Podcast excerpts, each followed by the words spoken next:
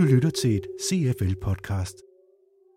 Da jeg kom til Danmark fra Frankrig, så havde jeg en tendens til at synes, at de der top-down beslutninger var de bedste. Dilemmaet her er jo, at det er præcis den knibtang, man står i. Man kan godt se, at behovet er der for at flytte sig, men man har også en erkendelse af, at det sandsynligvis kommer til at tage tid. Da jeg kom til Danmark, øh, fandt jeg ud af, øh, hvor flad en, en organisation kunne være, øh, og det faktisk er ret sjovt øh, at have folk med øh, omkring en øh, beslutning. Man kan ikke gå direkte fra beslutning til udførsel.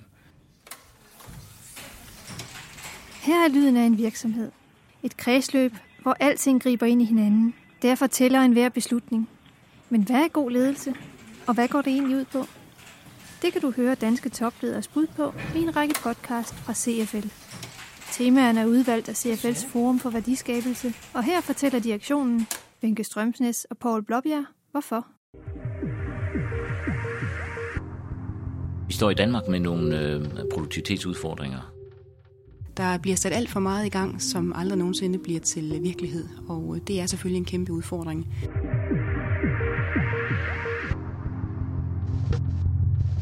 Ledelse er den enkelte faktor, der kan gøre den største forskel i forhold til, at hver enkelt virksomhed forbedrer sig.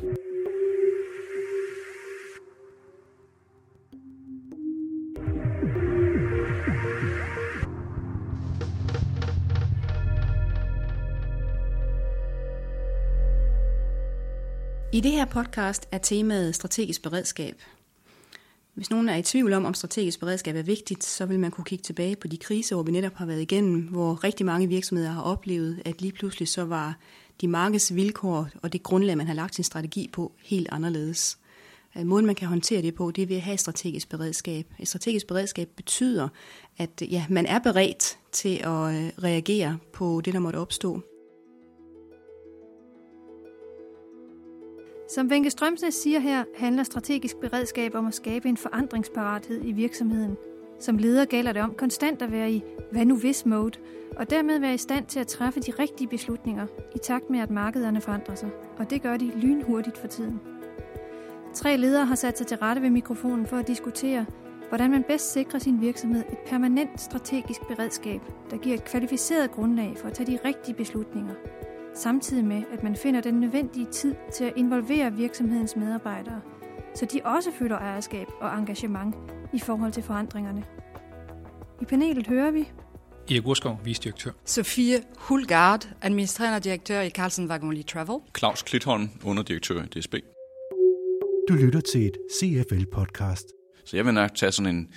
En, en middelmodel, hvor jeg siger, jamen det er ingen tvivl om, det er mig, der tager ansvaret. Jeg har ansvaret som, som leder af den her virksomhed. Det er mig, der både tager ris og ros, hvis vi går den rigtige vej, eller et modsat. Men jeg vil også involvere nogle af dem, jeg ved, der bliver centralspillere. Men uden at i første omgang at bruge hele virksomheden. Jeg vil sige, jeg er meget enig i sådan nogle af tingene. Hurtigt træf den beslutning, der er nødvendig at tage, men så brug en enorm masse tid på en forandringsledelse og en proces på at skabe forståelse for, hvorfor man skal og aktivere organisationen, og så samtidig hele tiden være tæt på den forandring og holde fast i momentum på at få det til at ske. Jamen, vi har faktisk gjort det to, to gange nu. Vi er i gang med at bygge en ny strategi, øhm, og da vi gjorde det øh, første gang, i hvert fald, øh, siden jeg har været der øh, i to tusind og ni, øh, begyndte vi, så øh, var det meget fristende øh, for den topgruppe at sige, at øh, det er den måde, det skulle gøre, gøres på. Vi havde vores burning-platform. Der var et behov for at samle folk omkring noget nyt. Alle vidste det, så gik vi bare i gang, og så involverede vi faktisk meget få mennesker i starten. Og så prøvede vi de næste tre år om at sprede vores gode idéer ned. Men det vil sige, at starten var faktisk meget topstyret. Og den her gang, når vi er i gang med at bygge nyt, så, så har vi lært lidt af det, og så gør vi faktisk...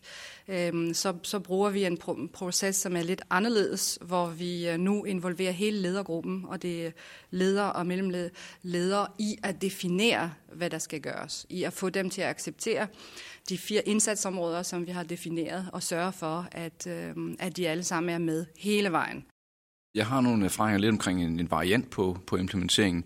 Øh, vi gjorde det i D S B for øh, det er et par år siden. Vi afsluttede et program, vi kaldte Sporskifte, som vi havde kørt over tre år. Øh, og som, som ligner lidt det, Sofie snakkede om, at det selvfølgelig startede i bestyrelsen og direktionen, som blev klar over, hvilke udfordringer det var, hvor man ville hen. Men øh, med, med kløgtige snille, så fik vi gjort det, vi fik udpeget nogen, som vi kaldte The First Followers. Øh, det vil sige personer, ikke nødvendigvis mellemledere, men folk, der sad på nogle interessante positioner i virksomheden, om havde den rigtige mentalitet og kultur i forhold til at forstå, hvor det var, vi ville hen. Og som vi kunne se, at der ville være nogen, der ville være gode at bruge som agenter i det lokale miljø, de nu var, hvor de nu måtte være i virksomheden. Og vi kunne godt plukke dem ud, og det kunne se folk, der sad øh, to eller tre niveauer nede i organisationen, hvor vi jo altså, her var bare nogen, der var kulturbærere for det, vi gerne ville. Så du, du var sikker på, at du havde jeg vil sige, ambassadøren, selve den, der satte processen i gang, det var en, en topleder, men The First Follower kunne sagtens være øh, placeret helt andet sted i organisationen, og det havde vi gjort med stor succes.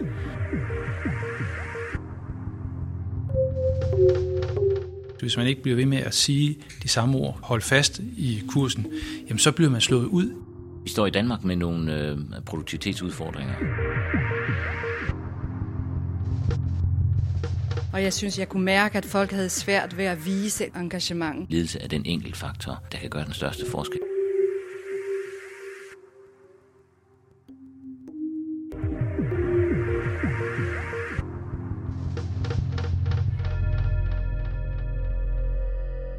Et strategisk beredskab behøver altså ikke at være et enten eller.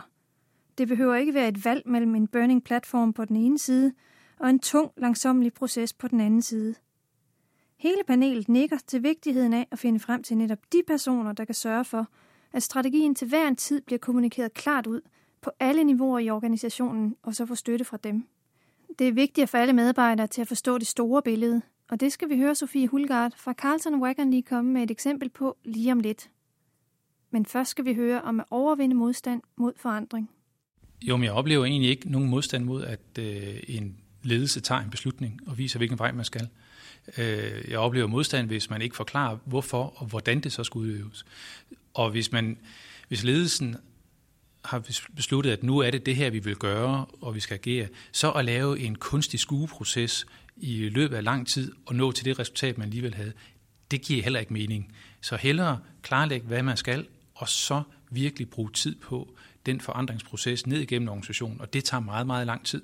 Jeg tror, at vi alle sammen på alle niveauer i virksomheden, bare ved at følge med i, hvad der har været i pressen, og virksomheder, der lige pludselig er opstået eller forsvundet lige så hurtigt, kan se, at, at man er nødt til at tage nogle kontante beslutninger, er sådan et, et voldsomt udtryk, men i hvert fald træffe en, en radikal beslutning om at drive sin virksomhed i en anden retning er nødvendigt, fordi ellers er det ikke sikkert, at man er her øh, om ganske kort tid, fordi den ene eller den anden præmis lige pludselig øh, bare har fjernet sig. Det kan være finansverden eller en teknologisk udfordring, eller hvad det nu må være. Det, det, det, kan, det kan ryste selv globale virksomheder helt i deres grundvold, hvis ikke man formår som topledelse at sige, at det her er vi nødt til at reagere på. Du lytter til et C F L podcast. Sofie, nu nævnte du, at du har prøvet begge modeller. Du har prøvet både at tage beslutninger og så gå ud og eksekvere det, og nu en stor involvering. Mm. Hvorfor har I egentlig skiftet? Er det fordi, du, du tidsmæssigt så giver det samme resultat, om du vælger den ene eller den anden model, eller hvad er baggrunden for det?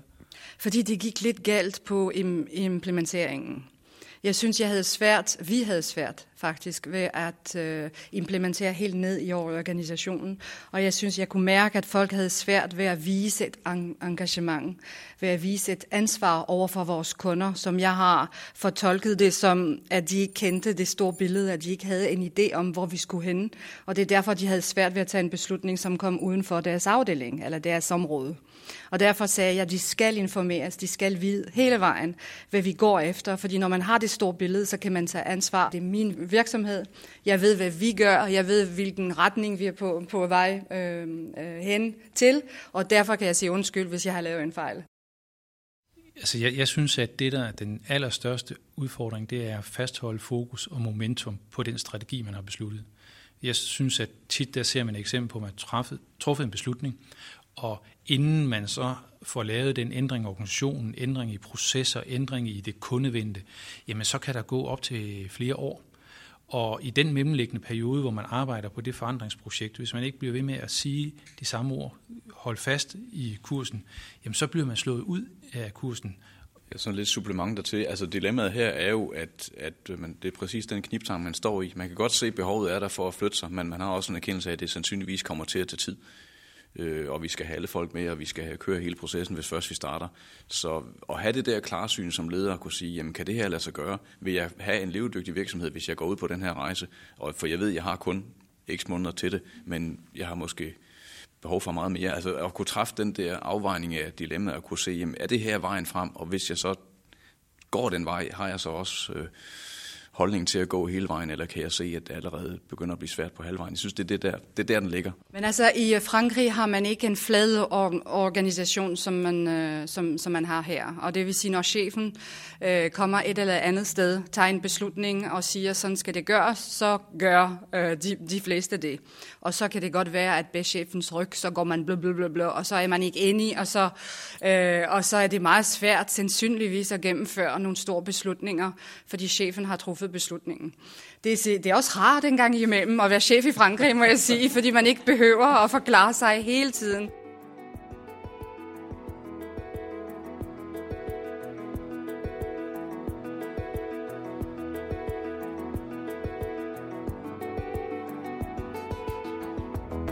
Mens panelet har diskuteret first followers og fastholdelse af fokus, har Kristina Nysler fra C F L lyttet med og flittigt noteret undervejs. Hun er specialist i strategisk beredskab og fortæller her om forskellen mellem den teoretiske og den procesorienterede strategi, hvor man som leder konstant bliver udfordret på de strategiske virkemidler.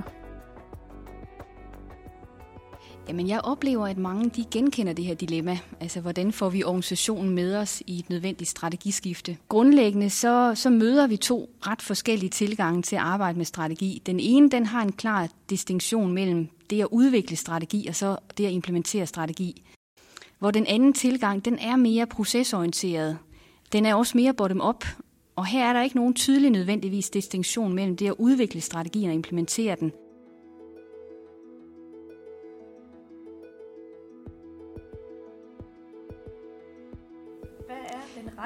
Kan man sige, balance mellem hurtighed og, og, og involvering?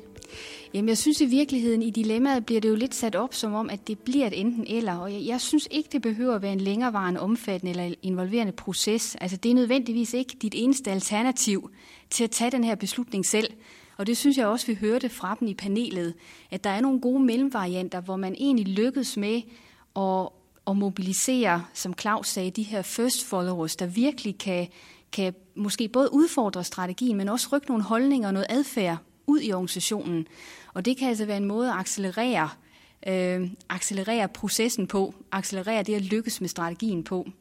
Fordi man kan sige, at de, de bedste strategiprocesser, jeg har set og medvirket i, de har været kendetegnet ved, at der er en god tilrettelagt, en godt tilrettelagt proces, at der er en eller anden klarhed i metodevalg, og så ikke mindst, at der er en involvering af nogle forskellige interessenter, forskellige vigtige interessenter på nogle afgørende tidspunkter i processen. Strategisk beredskab betyder, at ja, man er beredt til at reagere på det, der måtte opstå. Det forudsætter, at man har en god involvering af medarbejderne, så de også har været en del af at udarbejde strategien. Du har lyttet til et podcast fra C F L.